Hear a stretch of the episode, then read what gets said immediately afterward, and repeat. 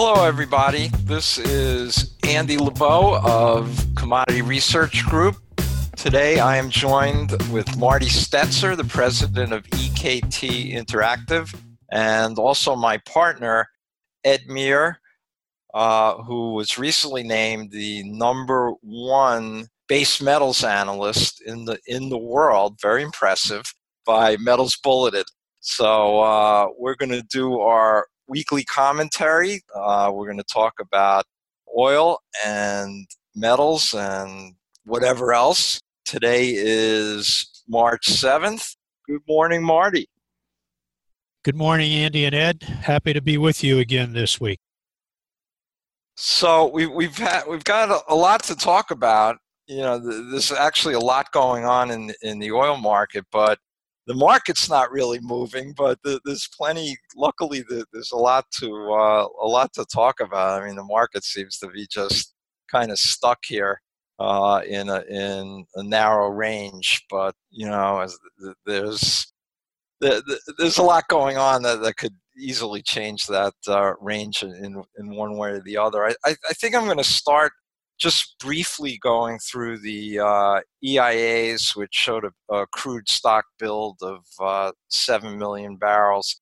You know, some people were really hand wringing over that build, but the reality is it drew 9 million last week, and there was fog in the, in the Houston ship channel, which prevented a lot of uh, the imports getting in. Fog lifted, imports increased, and lo and behold, we had we had a build in stocks. I, I don't think it was um, you know, I, I don't think it was all that all that much of a surprise. In fact, we we at uh, Commodity Research Group were uh, looking for a build of uh, over five million barrels, and, and, we were on the, the we were the highest. So I, I think we nailed that pretty good. Uh, on gasoline, a draw of 4.2, uh, distillate a draw of 2.4, and total inventories uh, were basically unchanged. Two things I want to talk about on the on the EIAs. One uh, kind of following up from our, our last report, gasoline's looking a lot better. It has drawn consistently the, this over the last few weeks. And, uh, you know, in January, it looked as though gasoline could really get into a bad surplus situation. And that, and that has not happened in, in the least. In, in fact, uh, gasoline has cleaned up it's cleaned up nicely. Demand is good, and as a result, day supply are at 28, versus a, a four year average of 27 point 27 and a half. So gasoline's in uh, in very good shape uh, heading into the, the driving season. The cracks have rallied, so that that is certainly one to watch. Diesel continues to be continues to be tight at 33 and a half days versus a four year average of uh, 37.3 uh, days. And diesel is uh, definitely you know that's something we're going to be watching very very carefully as the IMO uh, you know as the IMO 2020 uh, approaches. So Marty will be talking about that a lot as uh, later in the year. And and finally uh, on crude stocks at 453 uh, day supply are 28 and a half versus 30. So so crude stocks are are in pretty good shape. Total stocks are 60 days. That's where they should be this time of year. So, um, looking at, at, the inventory data, you know, it, it, looks fine. You know, it's not. I don't think it's in big oversupply. I certainly don't think it's tight by any means. So the inventories look um, look fine. Now, look looking ahead, uh, there's been there was a lot of talk over the last couple. Well, there's always a lot of talk, Marty, about U.S. production, and uh, exactly we hit, another, we hit another record of uh, 12.1 million barrels a day and uh, it, it, looks as though it's not only in you know on land, but it looks like offshore that, that there's a good story for U.S. production. Exactly, Andy. There was a really good article in the uh, Houston Chronicle that talked about how the Gulf of Mexico production has, has really snapped back. The rig count, the offshore rig count, is up something like 30% over last year. And like the shale play in the Permian, they hit a new record in the Gulf of Mexico of, of a little over 2 million barrels a day.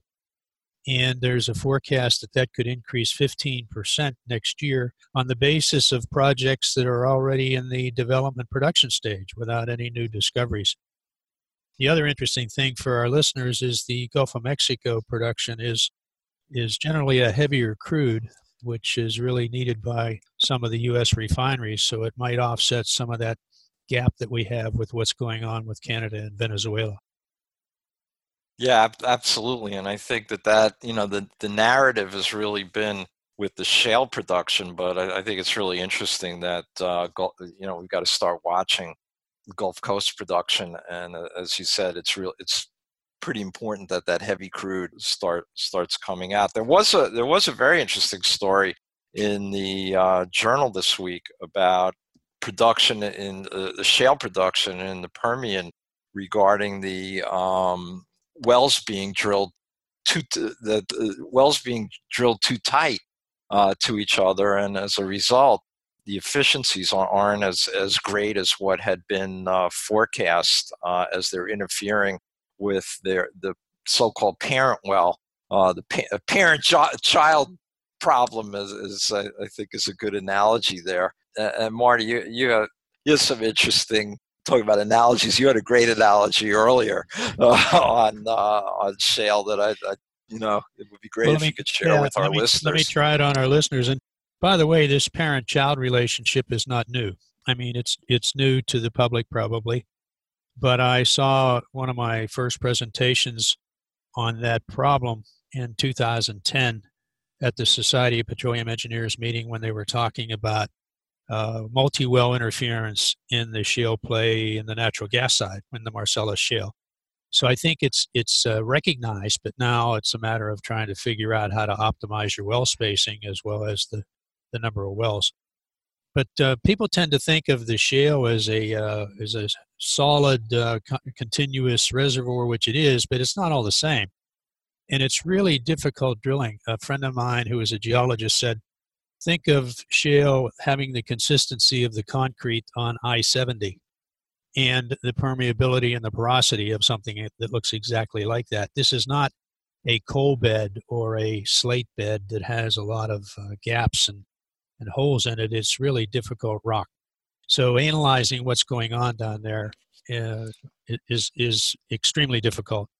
And the long laterals that they're talking about now, five, six, seven thousand feet, the geology changes along the lateral, even if you're in the same uh, geological strata that you'd like to be in. So, what they've been able to do to get the production to its levels already is, has been technologically uh, really amazing. And I'm sure they'll figure this other well spacing problem out. Right. I, I think uh, they've proven with the use of technology that, that they will be able to figure out. You know, they've overcome, as you mentioned, they've overcome so much uh, just to get production up to to where it is. You know, you'd have to you'd have to believe they're going to figure it out. The the other thing I thought that was very interesting about U.S. production this week is uh, you know we've heard from the majors and in particular Chevron saying that uh, they're expecting their production to go up in the Permian from 450 a day to 900 a day, and and Exxon too. Uh, looking at, at gains in, in production, and, and you have to believe as the majors move in, you know the, the things will become even increasingly uh, more efficient in and, the uh, in the Permian. And they have the long term view and, and the capital resources available, unlike a lot of the independents that are so dependent on outside financing for what they're trying to do. Exactly. Yeah, exactly. It's uh, and, and that they bring a lot. They bring a lot of capital to that to the game, and uh, you know the game is going to change you know the the game is is going to shift. I think in favor of the uh, in favor of, of, the majors. Let's just shift. Uh, talking about shift. Let, us just shift a little bit to what we can look forward to uh, over the next. Um, today's March seventh, so over, over, the next couple of months, what I think the market is going to be watching. Um, obviously, it's going to be watching the uh, what's going to go, what's going on uh, with the waivers uh, with with Iran. India's trying to. Uh, India's already said that they're uh, looking for 300,000 barrels a day. Iran is exporting like 1.3, and other Asian refiners are, are looking for waiver exemption. So that's going to. We'll see what what happens there. Obviously, we're watching uh, Venezuela very closely. Today, that today it was reported that uh, Venezuela is going to lose access to uh, some of their tankers, which are are going to be which are tied up in uh, Europe because the companies have uh, not been paid. companies operating those, those uh, tankers and their wells are, and their storage is filling up. So you know one would expect Venezuelan production will will fall. We also will be um, watching the OPEC meeting next month. So the, there's and and what's happening in Nigeria and also in Libya, where major uh, uh, where their major field has uh, restarted. There's, there's, a lot going on, a lot to watch, uh, a lot of traps on either side. You know, lot, so the market may not be moving, Marty, but you know, we'll, we'll be watching a lot of things that can influence the market so it should it should be an it should be a uh, pretty interesting couple couple of uh, months um, here. So with so many wild cards out there, Andy, everybody is it looks like they're standing pat. Is that generally what's going on right now? Yeah, yeah, I think so. Uh, you know, I think people are, are, and you can see it from the commitment of traders. Uh, a lot of traders are just are just loath to place big bets right now, and you can't blame them, right? You just you just can't blame them. So w- with that, Marty, I'm going to I'm going to uh, put on Ed Meir, uh, who's going to talk a little bit about metals and the dollar. Little, uh, yeah, because the, the euro's making a big move today. So, Ed, take it away to talk about metals. Hello, Ed. Nice to have you join us again. Thank you very much. I will be brief, uh, just to update your listeners on a couple of macro things that are going on. Today, the ECB came out and really slashed its growth forecast for Europe. I think it's uh, now down to uh, 1.1% from uh, from 1.7%. So it was a 0.6% drop. They've also increased some uh, some of this easy easy uh, loans to to the banks. They've extended some loans out to two years, kind of uh, you know uh, easy money for some of the banks to make use of and they've extended their QE till the end of the year as opposed to the summer. So they they've basically are admitting that things in Europe are not looking good at all, especially in Germany where growth has really hit the wall. So uh, net net of all this is that the dollar is is surging today and it's kind of pressuring all the commodity markets except for oil, as you guys discussed, that's that seems to be holding up well. But if you look at uh, base metals, precious metals, gold, silver, platinum, copper, nickel, they've they've all kind of had a rough week this week. Not a huge sell-off, but they they're coming off their highs.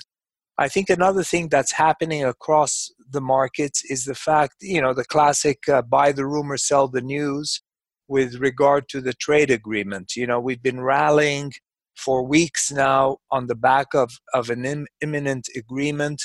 We seem to have gotten uh, uh, the rudimentary outlines of a deal in place, and um, there isn't much more upside, especially in equities. They seem to be struggling today, and they've had a. Uh, I think we, this is the th- uh, fourth down day uh, in a row. Although again, the declines are fairly limited. But the trade deal, I think, will come together. Uh, I'm not, you know, that's not a very out of the way position. Most people are thinking we will have some sort of a deal, but I think it'll be so watered down and so so full of loopholes that it really won't be that robust. And I think the markets are sensing that as well. In fact, the Financial Times had a really nice checklist of items that, that the two sides are negotiating on, and uh, I'll just go over them very quickly. Uh, the trade deficit component, you know, buying more US goods, the Chinese will, will give on that. You know, they'll buy more soybeans, more natural gas. So that's, that's an easy one, low hanging fruit, so to speak. The next one is intellectual property rights. The FT is saying that uh, they think the Chinese will play ball on that because they're already introducing some uh, uh, courts to adjudicate these matters. They're trying to uh, protect trademarks and patents. So I think there'll be some agreement there. Subsidies is a third area. This is a real sticking point because uh, the Chinese will probably not uh, budge on uh, removing subsidies. You know, subsidies are are part and parcel of their economic fabric. A lot of their industries are subsidy dependent, so I, uh, that's going to be a bone of contention. Cyber cyber intrusions, you know, cyber attacks. China is denying it's engaged in any hacking, so you know, acknowledging something that you're denying doing is also going to be quite uh, difficult. That that's also sticky the requirement to transfer technology, kind of open up your books when you come to China. That's also something the US is, is very concerned about.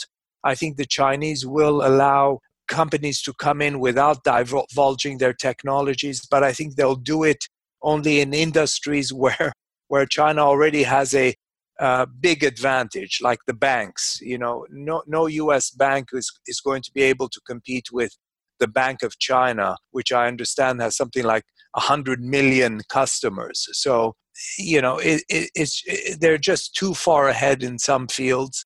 And if they allow uh, competition, it's going to be uh, in, uh, in, field, in sectors that they're already way ahead. And of course, last but not least, are these snapback provisions on the tariffs. I think that's also a big sticking point. You know, China doesn't want to uh, enter a deal and then uh, find out a month later or two months later that uh, it's not to the liking of, of the Americans and uh, tariffs are going to be snapped back. So I think that's, that's a big um, uh, Achilles heel in the agreement. You know, I think for businesses, they want to see clarity. They want to see a tariff free environment for three years or five years. They don't want to operate under a under a cloud of, of tariffs kind of being snapped back uh, willy nilly. So I, I have a lot of issues with the agreement, but, but the markets expect something to be done.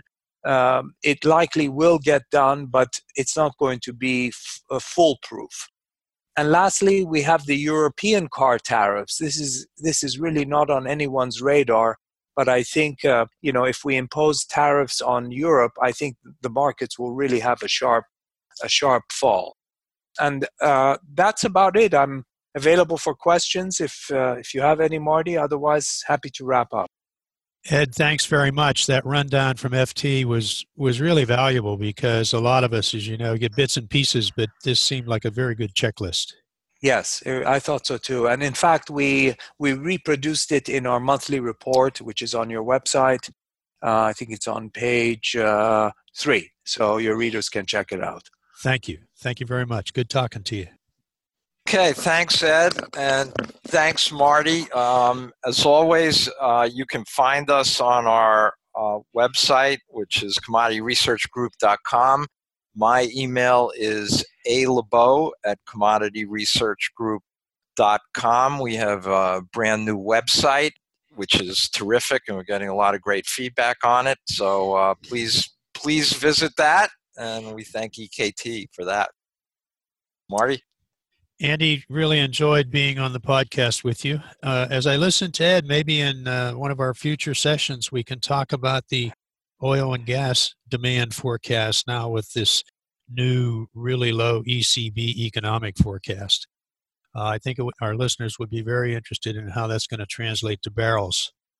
But I appreciate being part of the podcast. I'm Marty Stetzer, of president of EKT Interactive in Houston. If you're interested, if you're new to the industry and interested in learning more about the vagaries of the shale play or what happens in offshore production, take a look at our website, uh, www.ektinteractive.com. We have three examples of our digital training that you can watch and listen on your phone.